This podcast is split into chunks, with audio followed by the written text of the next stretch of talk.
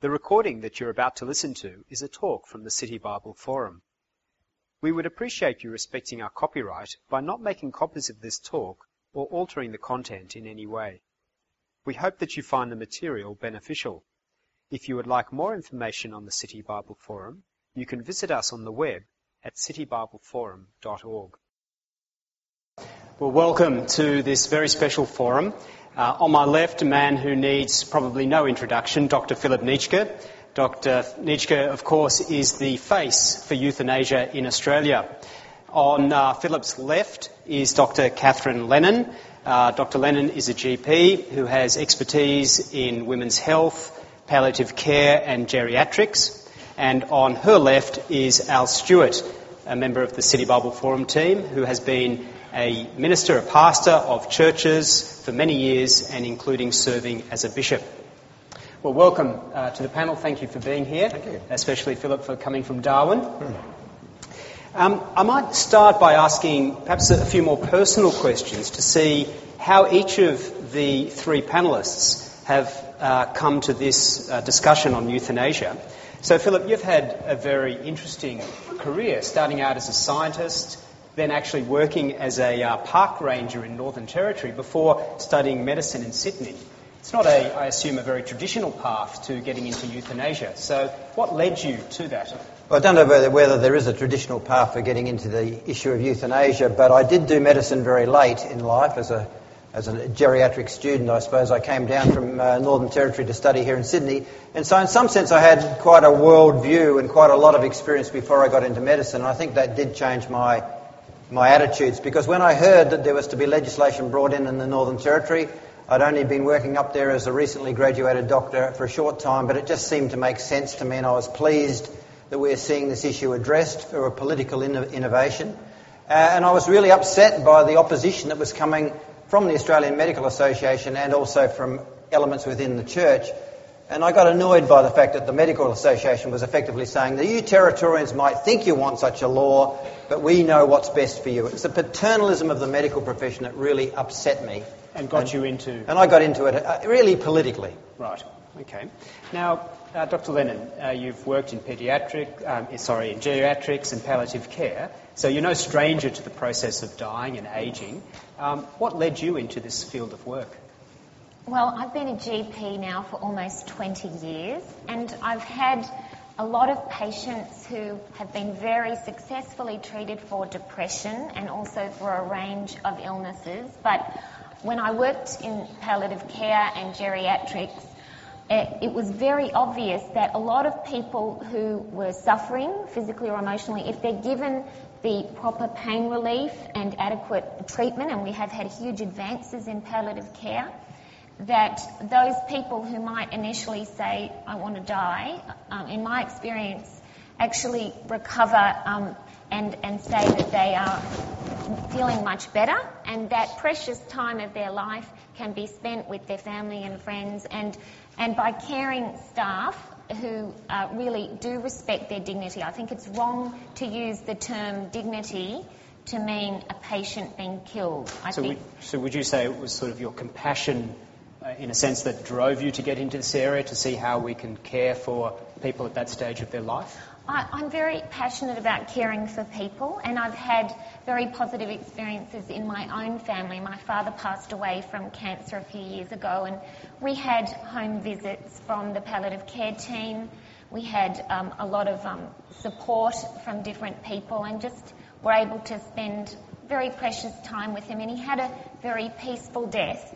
Um, but he was not killed through euthanasia, and I don't want that to be legalised in Australia. It is on the agenda for a possible state law change, and also, as okay. we know, Bob well, we Brown. Will, we will get onto that, of course.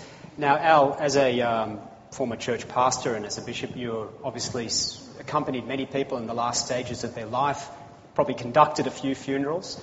Um, has that had any impact on you? How, how has that affected you? Being confronted with death? Uh, it's never easy. What I have seen is those last few days, uh, maybe week of someone's life can be very significant for them and also very significant for families. And it's interesting to watch the dynamics of families as they gather, knowing that, that someone they love is going to die. Um, a lot of things are reconciled. There's, there's things kind of put right within families, and a funeral that's done in the right way um, can really help people with a kind of a, with a sense of uh, closure as well. Uh, interestingly, the, there's a verse in the Bible that says it's better to go to a funeral than to a party. It's kind of a free translation, but a funeral than a party.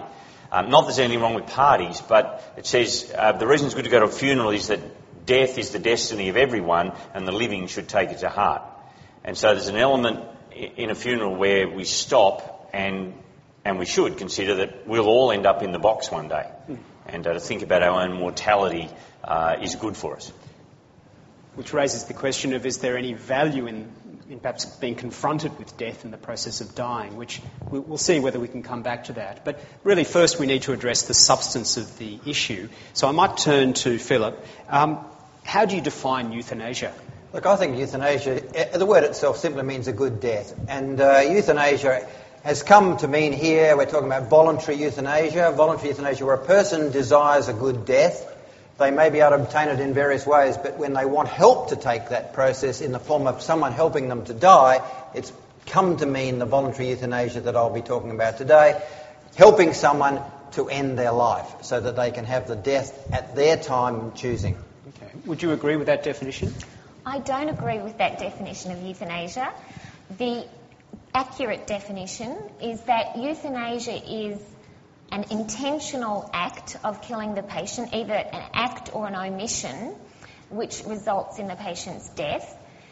To say that euthanasia is a good death or a peaceful death is a really a misnomer. And, and as I mentioned, um, seeing my father who suffered with cancer and who passed away, he had a very peaceful death but it was not euthanasia.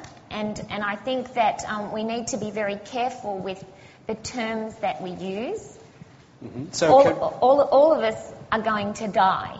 It's, it's not a right to die because um, in, in, all of the Universal Declaration on Human Rights and, and the code in our law that, that looks at people's rights, there's a right to life um, but there is not a right to be killed, and, and, I think that would be a more accurate way of describing uh, euthanasia and assisted suicide.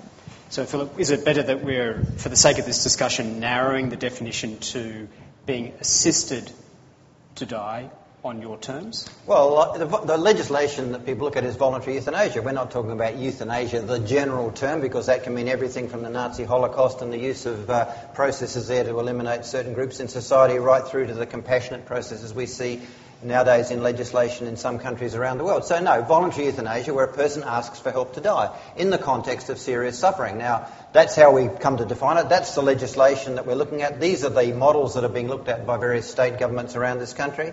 Uh, and these are the uh, this is the sort of legislation that has passed in a number of countries since the Northern Territory law 16 years ago became the world's first place where you could get lawful help to die. Okay. So let's perhaps at this point distinguish what euthanasia is not. So we've used the term palliative care. I'd imagine amongst us as a lay audience here largely, we, we might be a bit confused about what is euthanasia, what is palliative care. So as a practitioner in this field, how would you distinguish the two? So, euthanasia being the intentional killing of a patient by act or failure to act basically is a, a situation where if uh, with euthanasia you, you legalise it, you have to you also distinguish involuntary euthanasia and voluntary euthanasia, and, I, and Philip Nitschke's on the record as supporting certain forms of involuntary euthanasia, which is a huge concern. But palliative care is very much about the best possible pain relief and emotional and spiritual and social support for that person towards the end of their life. And it's something that has improved to the point where an estimated 95 to 98% of people get substantial relief of most of their pain. It is something we need to focus on improving for regional and rural areas in Australia, that, that better access to palliative care. But already, now, more than ever before, people have a right to choose their treatment. So if, if for example, a person decides not to have chemotherapy, and their life may be shortened due to that. That's not euthanasia. If a person who has cancer says, I don't want treatment at intensive care, um, that is not euthanasia. And I think the other situation, if somebody is in pain and is, uh, they are given pain relief, um, such as morphine, which may have the unintended secondary effect of shortening their life, uh, that is not euthanasia. That is good medical care and good pain There's a question here from the floor. I might turn to, to Philip. Is euthanasia an alternative to those who cannot afford palliative care? Is it an economic question? Look, I think some people might see it as an economic question, but really what we're coming down to is saying, does, does a person have the right to say, thank you for the good palliative care, but now I want to go one step further, I want to put an end to my suffering, I want to die? Now, do we turn away from those people or don't we? Now, they may come for all sorts of reasons, and maybe some of them are economic. I don't know, but are we going to respect their view or are we going to slam the door in their face? We're hearing about palliative care can alleviate symptoms, but we will not address the issue. Giving people the right to say, this is my life and I want to end it. The law respects that. Suicide's not a crime. But if anyone should help you, you'll spend a decade in Long Bay. So and that situation has to change. So is it worth just clarifying that it's, so, it's therefore not so much a question of alleviating pain, because palliative care can do that. Is it what's driving your desire for euthanasia to be legalised more to enshrine the right that an individual has to choose how and when they die? Cer- Certainly, that's my position. Now, legislative models have tended to focus on a certain group, and they are the terminally ill people, and giving them that option. But my own personal view, my philosophical position myself, is that people should have that option. What precious gift is life if you can't give it away at the time when you decide? And we're being told we can't. Okay, so it isn't so much an issue of suffering, because palliative Mostly, care... it, look, it often is, but it isn't always. There are exceptions. Sometimes it's other reasons. People come to my euthanasia clinics I hold all over Australia with all sorts of reasons for wanting to die. Mostly, they're in the context of a person with serious illness. But sometimes they come with unusual reasons. And to trum along and, and try and ins- impose on them my worldview, I think, is offensive. I respect a rational adult's decision to die and try to give them the help they need. Okay.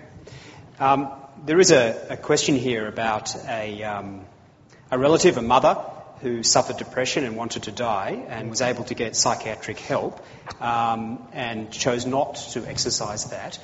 Is there the possibility that uh, people with depression might be tempted to opt for euthanasia and are we avoiding the possibility to treat the depression? Look, clearly that's a possibility, and clearly depression is an issue which we must take seriously. Now, it's a difficult issue, and that's why when people have tried to look at legislation for this issue, they've tried to engage with the issue of depression. You have to be a person of sound mind. Now, people of sound mind make decisions about their future. Every time you have an operation in Australia, you've got to sign a form which gives consent. You've got to be of sound mind. Now, you're saying, well, if you've got depression, you mightn't be of sound mind and you shouldn't be agreeing to an operation or to a process which could lead to your death for euthanasia. That has to be excluded. Now, there are ways to do that rather than simply throwing up our arms and saying, oh, they're probably all depressed and no one should have this option. That, I think, is the tragedy, and that's what's happened in this country, whereas other countries around the world have moved on. Australia is stuck in the dark ages. We briefly had the world's first legislation. Since that time, we just sit here in Australia and watch the rest of the world engage with this issue and bring about civilising legislation. So, um, Dr. Lennon, is there a risk that uh, some with depression, though, um, might not seek or be given the help they need and opt for euthanasia?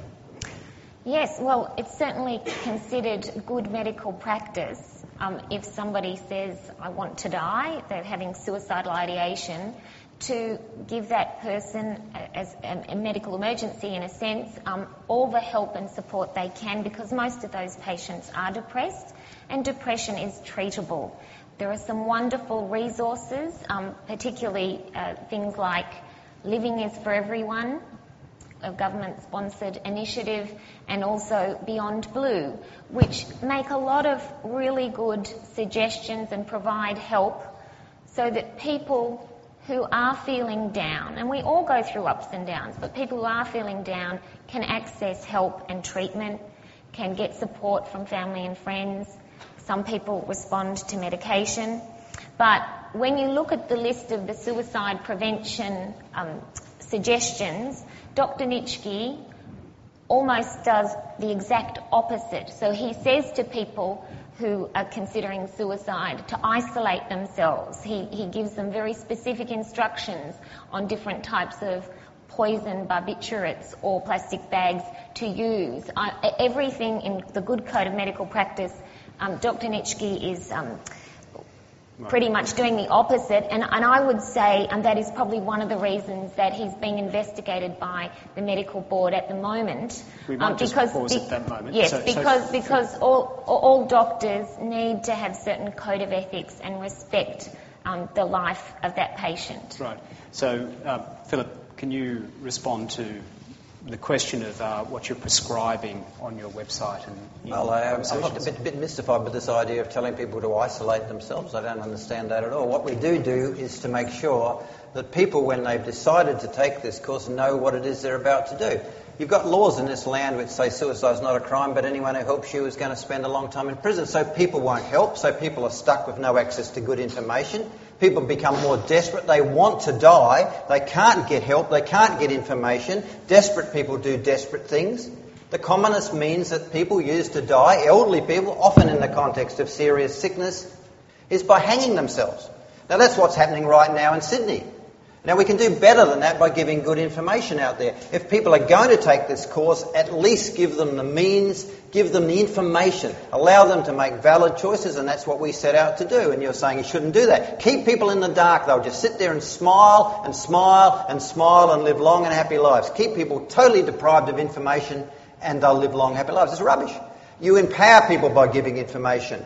And that's exactly what we've tried to do. And of course, as soon as we did that, they banned my book. They've done everything else to make sure that people are kept in the dark. That's the government's approach to this issue. Keep people in the dark and keep them deprived of information so they smile and live happy lives. I, I can imagine that um, perhaps one of the arguments might be that um, by providing the information, in a sense, there's the risk of the, the floodgates being opened. Yes. There is a question here that, and you've referenced this in your earlier comments about other jurisdictions Yes. where this has been legalised. Is there any evidence, and uh, pulling in from the question here, that where it has been legalised, Holland, Belgium, I think, Yes. that there has been a little bit of a slippery slope in terms of who is eligible for euthanasia? Look, it's certainly been a slope. I wouldn't necessarily say it's a downward one. I mean, what happens when you bring in legislation is that people have a chance to look at it and to revise it, and it's been revised in Holland, it's been revised in Oregon and Montana, and also in Washington and in Luxembourg, Belgium, and in Switzerland. These are the countries around the world which have tackled this issue. And they're changing as their populations want the act, want the legislation to change. And I think we should respect the views of those example- people. Can you give examples? of In the case of uh, the Dutch, they altered the age at which a person could access this legislation. So a person can be terminally ill at the age of 18, can be terminally ill at the age of 16. We shouldn't simply say, I'm sorry, you don't become eligible till you become a cer- come to a certain date. They've recognised there are certain forms of illness where you can be suffering and at the same time be able to give consent and take this course. There's a lot of changes about this legislation, but the idea that people are being put down in droves in Holland without their consent, which I'm sure you'll hear people say, is actually rubbish, and the Dutch are quite offended by this. In the recent Senate candidate uh, conflict that's going on in America at present, we had one of the candidates say that, and the Dutch were appalled. Come to Holland, they said, and we should all go to Holland. When you listen to some people speaking about it, you'd be fearful to get off the plane. You think you stepped on the ground, you'd be put down. Holland is a wonderful country because it's had the guts to take on this issue, whereas we just sit there and say, oh, we can't tackle this, it's too difficult. So, uh, Dr. Lennon, what's your knowledge of the experience in countries such as Holland? Well, in, in the 30 years where euthanasia has been widely practiced in Holland, they have moved this through, through this slippery slope where it was started off initially of euthanasia of people who are terminally ill. It then progressed legally to allow euthanasia of people who are chronically ill. And they've also made changes so that people not just with physical illness, but people with mental illness and psychological distress um, are eligible for euthanasia in Holland, and they're currently considering people who are just tired of life. They're debating whether they should be eligible. They allow suicide uh, assisted by uh, doctors. Now they've started mobile clinics where they're driving around through the streets um, and particularly um, giving um, techniques uh, uh, giving people the ability to um, commit suicide or euthanasia. And in the Groningen Protocol, they are also practicing euthanasia in Holland on disabled babies. So it, it really is promoting not just voluntary euthanasia, but involuntary euthanasia. And, and all, in all of the countries in the world where they've legalised euthanasia, involuntary euthanasia, in other words, without explicit request or consent by the patient, is practiced. Um, some of the statistics from the Dutch government uh, through the Remmelink report and also published in the New England Journal of Medicine 2007, over 50% of Dutch physicians admitted to practicing euthanasia, most often on cancer patients, but only 60% um, kept written records of their euthanasia practice and only 29% filled out death certificates um, accurately. Now, this is a problem. I think in Britain they are considering whether they should alter laws on physician assisted suicide. They had a doctor there who, who had a philosophy that the elderly were a drain on society. He made comments about the elderly being uh, a drain on society. And that was Dr. Harold Shipman. And that GP, over a period of 24 years, killed over 216 patients. He's the worst serial killer in Britain. We have to be extremely careful and cautious about preserving laws that protect patients. Well, it didn't do very good and, in that and job, protect. did they? Well, he was caught just- and he, he was he was in prison. But if you legalise euthanasia, there will be many many cases and many innocent people who will be Dutch had a Harold involuntary who will be involuntary euthanized, and all I might, of the I might just, Kathy, at this point say that uh, it's interesting your description of um, the legislation in Holland and how it's been loosened. Um, to what extent, Philip, do you think that reflects perhaps, and, and that's been over a period of time, Yeah. to what extent does that reflect perhaps your own personal journey in thinking Yeah, I about think. this? I, well, I think it's a, it reflects my views too. I think it's been quite. They've been quite uh, uh, reflective and uh, appropriate loosening of the legislation with time. I mean, the Dutch can vote that law out at any time. It's a democracy.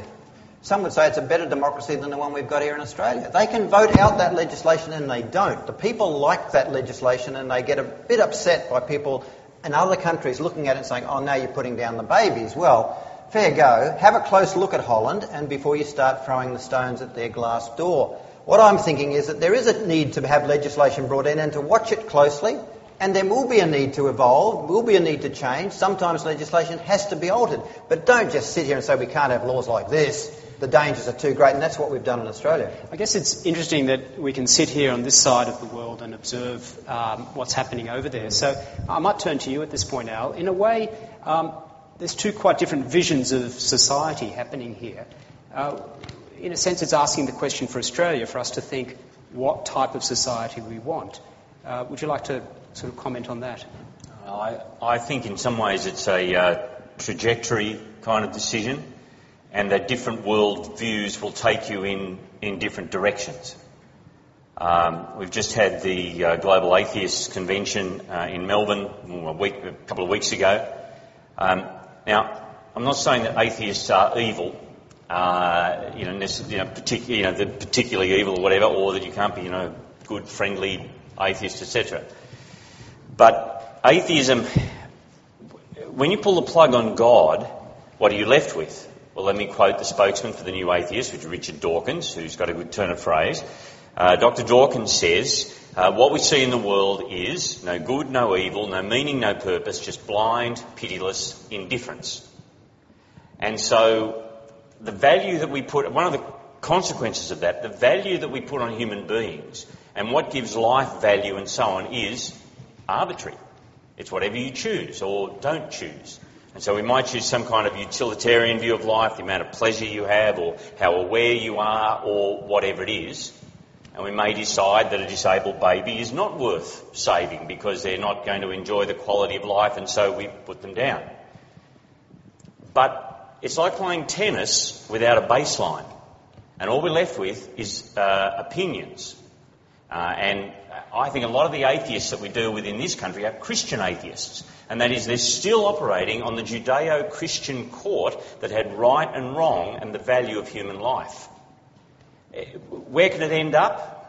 I just read a book by Niall Ferguson called uh, Civilization, the, rest, uh, the, the West and the Rest. In the last chapter, if you want to look it up, he says there are three provinces in China today that have massive discrepancy between the number of young men and the number of young women.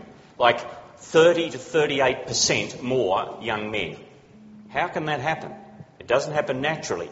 Why has it happened? In 1979, the single child policy was introduced, one child per family, and babies have been killed, aborted. Why? Because they were girls.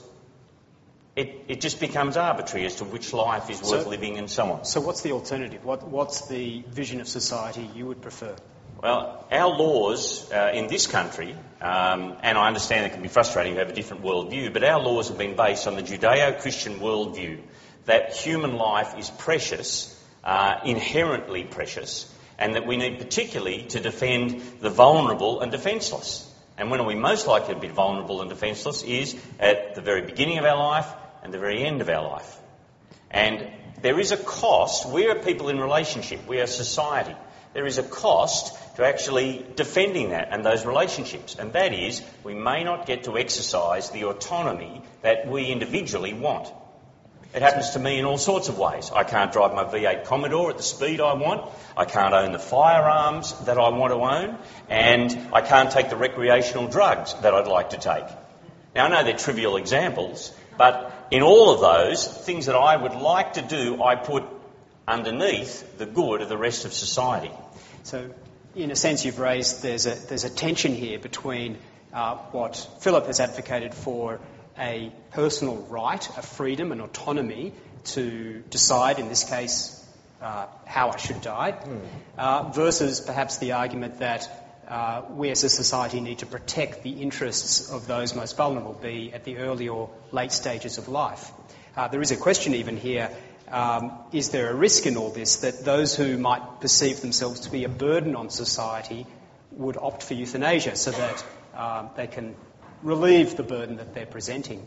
Uh, so, Philip, how do you respond to this tension between my right as an individual and the need to look after those who perhaps don't have a voice? Yeah, look, I'm a bit taken aback. I mean, I'm a good friendly atheist, uh, and I don't, uh, and I don't think I'm, uh, my beliefs in right and wrong are rooted in some uh, primeval Christian ethic. I think I've got a reason and understanding about what's right and wrong, and I really lost the step how suddenly we flew to China and there we see the one-child policy somehow or other linked to the fact that, again, when it becomes a godless society, suddenly we start to see these sorts of things. You can indeed be godless and at the same time have a very clear idea, as many of my atheist colleagues do, about what is right and wrong. Now, defending the vulnerable? Come on, by respecting life. You defend people, you respect people by listening to them. Now, if you're going to say to the vulnerable person who says, please help me die, sorry, I don't do that, that's not defending the vulnerable. That's ignoring the vulnerable. Taking notice of people is defending them and respecting them. Now, that's a very valid point, but I, I think the issue that's been raised and also has come through now some of the questions is um, the issue that raised in Holland of perhaps so-called involuntary euthanasia. Um, is there a risk in opening the door legally that there'd be cases where people are euthanised who ordinarily would not be? So the, the, the option will be seen as a obligation, that they will start to feel they have to do the right thing. Possibly that, perhaps even tied up with economic reasons, uh, perhaps even through you know insurance or whatever the case may be. Look, how can you be sure that that won't happen? What I'm simply saying now, of course it could happen, but I still think that it's necessary to at least bring in a framework where we can recognise the fact that people who do have this clear desire have their choice respected. We need to watch for that. We need careful legislation that makes sure that that doesn't happen. If you say you simply can't do it, other countries can do it, we can do it. And say we can't do it and just sit here with what we have in this society is an unjust, inequitable system where those that are so sick and disabled that they can't end their lives and beg someone to help them have that person sitting in a courtroom with a jury deciding how they're going to spend the next 10 years. We've just been through one in Queensland, we're about to have another. People do help those they love to die and they need to be, that needs to be acknowledged by the law and some path are provided for them so that they don't suffer such savage legal consequences. Yes, although I think, as you've said, it's not just about the sick and ill. It's Oh, it's also my position, but that's well, where these things anyway, keep coming yeah, up. Yeah, okay. Um, so, Catherine, in your perspective, are there other arguments that you feel need to be raised as to why you are against euthanasia? Well, I think the whole concept of Dr. Nitschke and his organisation promoting suicide and, and, basically trying to provide step-by-step guides, which he has tried to breach Australian law and provided links through the internet um, to, to books that have been banned. They, they are very dangerous, and uh, when they looked, um, this was published in the Age newspaper, when they looked at some of the things that he was promoting, like Nembutal in the last 10 years, two thirds of the people who accessed that and used that to commit suicide were under 60, and there were quite a few in their 20s and 30s. So this suggests that people with mental illness or depression rather than unbearable pain. People with mental illness are actually trying to commit suicide, and Dr. Nitschke is on the public record as saying that people 18 and over, and also a month ago he was talking about babies with disabilities, agreeing that they should be euthanized, and I think that is totally the wrong approach. We need a society that cares for the most vulnerable people. We need laws in place that respect the life of each and every individual and respect their what, rights. what about the argument that Philip has quite powerfully put forward that uh, what about the person, though, who wants to be able to end their life um, through euthanasia? What about their rights? Look, I, I think the impression that you get hearing euthanasia advocates is that they want to empower people and give choice. Each of us, every day, have choices what we're going to wear, what we're going to eat for breakfast. But the way that suicide and euthanasia take away that person's life, it, it takes away all their choices. It takes away all of their power. There's nothing more disempowering than killing somebody. So I think this whole misuse of words like respect and dignity is trying to cover up a hidden agenda which basically that those words in the way that Dr. Nitschke is using them really mean to kill people. So when he talks about dying with dignity, that word and the renaming of the Voluntary Euthanasia Society to dying with dignity, those words are now being used to mean the right to be killed. Let me, Uh, let me give Philip a brief opportunity to respond to that because we, time is coming out and I'd like to include one or two last questions. So, Philip, how would you respond to that claim? Which particular claim? Uh, Well, the idea that it's not dying with dignity really, but look, it's about. Okay, I say- look, I've said it. I'll say it again. You respect a person. You give them dignity by listening to them. You give them information. You don't keep them in the dark. You say, "I'm the government," and you can't have that information. You can't know that because that might you might misuse the information. When you respect people, you give them information, and when they're suffering and when they can't take this step themselves and they beg you for that step, that help to end their suffering, you provide them with that assistance. You don't turn away from people. That's respect. That's dignity. The people who simply say you can't do that, they're the cruel ones. Okay, so no, we, we're going to have to move on. Uh, we've only got a few minutes left. There are still a couple of questions coming in. One, for instance, Dr. Nitschke, can you guarantee that um, unequivocally that there wouldn't be one person killed without their consent uh, if we went down this path? Look, of course you can't. And there, look, there may well be one person who, without their consent, has their lives ended if we brought in legislation. But that has to be balanced by the fact that there's a large number of people out there in desperate straits who are taking the most obscene methods to end their life now and not getting any assistance. So you try to work out the best path through society. It could happen, but let's reconcile the fact that most people will get access to a humane and compassionate death that they crave. You're shaking your head there, Dr. No, Lyman, I think I think Dr. Nitschke is promoting desperate, vulnerable people to do desperate things because promoting um, information about suicide um, has a tragic outcome. We don't want more suicides um, in our society. Um, I think the family of Erin Berg, the woman from Perth, is still waiting for an apology from Dr. Nitschke. Um, the the sisters of Erin Berg, Christine, Stephanie, and Sally Doyle, were interviewed on the ABC and were describing how their sister, who was 39 years old, who had four children, and after the birth of her fourth baby, she developed postnatal depression. Rather than tell her former husband or family precisely what her plans were, she actually had read um, Dr. Nitschke's book, Killing Me Softly, and made a trip to Mexico where she obtained the lethal barbiturate Nembutal. After Erin took that um, lethal dose of Nembutal, she actually went through a lot of pain and suffering. She didn't die um, until 10 days later after a lot of severe treatment in intensive care and her family went over to try and help her and support her.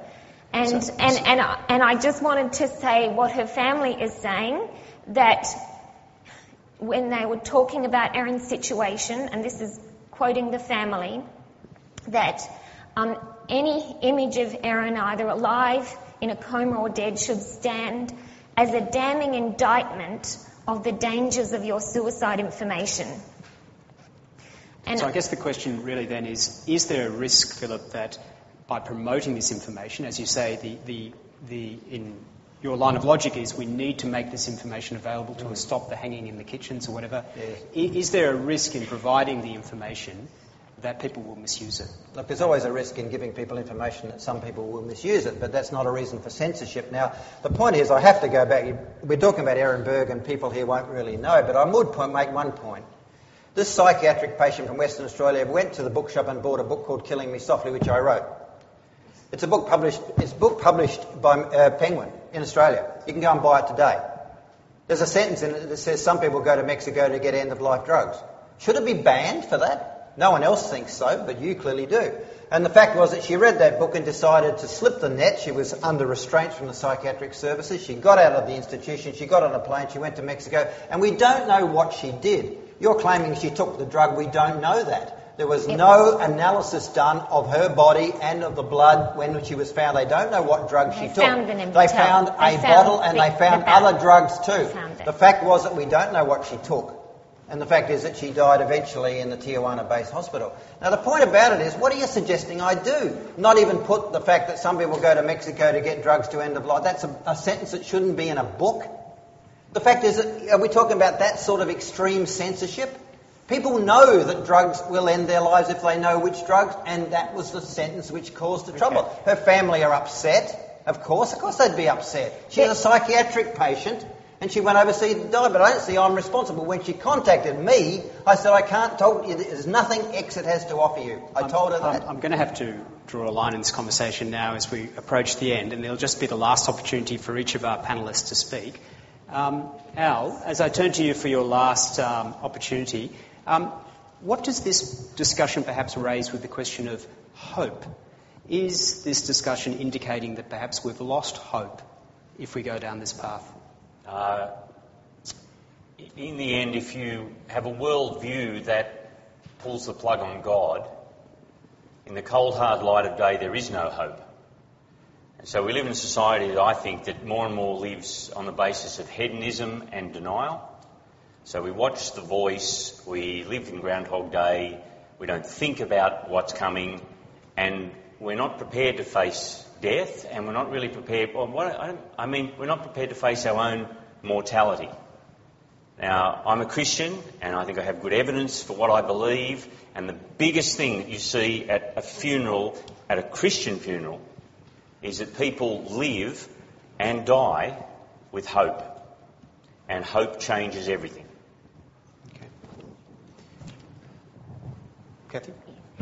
So I, I was just, I, would, I would just summarise by saying we don't want euthanasia or assisted suicide legalised in Australia because in every country where they have legalised euthanasia, it, it, ends up that um, involuntary euthanasia is practiced. Uh, the Dutch government go through meticulously and record statistics, and each year they have a, a group, um, it's usually in the hundreds, 400, 550 if you look at, at the last 10 years, who, of people whose lives have been ended without their consent or request, involuntary euthanasia. Uh, when you look at the hidden agenda behind euthanasia advocates like Dr. Nitschke, they actually support involuntary euthanasia and people who not just have physical suffering but mental suffering or, or children.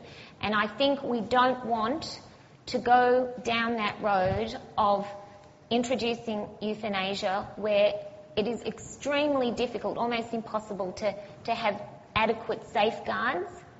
More importantly, we want a society where every person is respected and cared for and supported. And those people who are the most vulnerable in our community, those who are ill or depressed, need our help and support. They need better palliative care and support services for suicide prevention. Thank you. We don't, we don't want our Yeah. medical schools teaching doctors how to kill patients. Okay. So, Philip, uh, final word.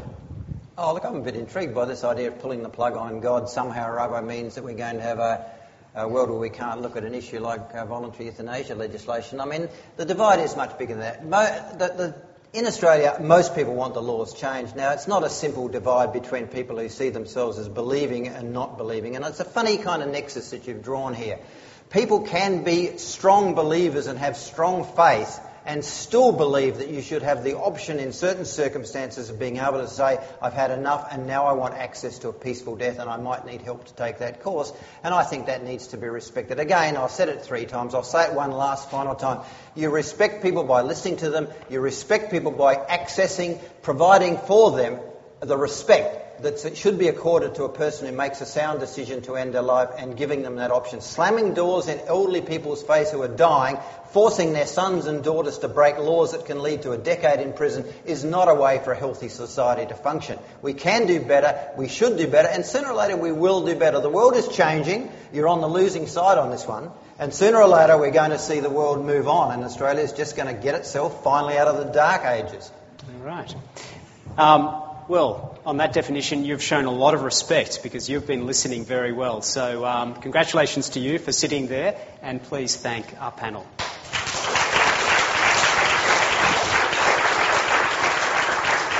Uh, the recording that you have just listened to is from the City Bible Forum. For more information about City Bible Forum events in your city or to order other talks, please visit citybibleforum.org.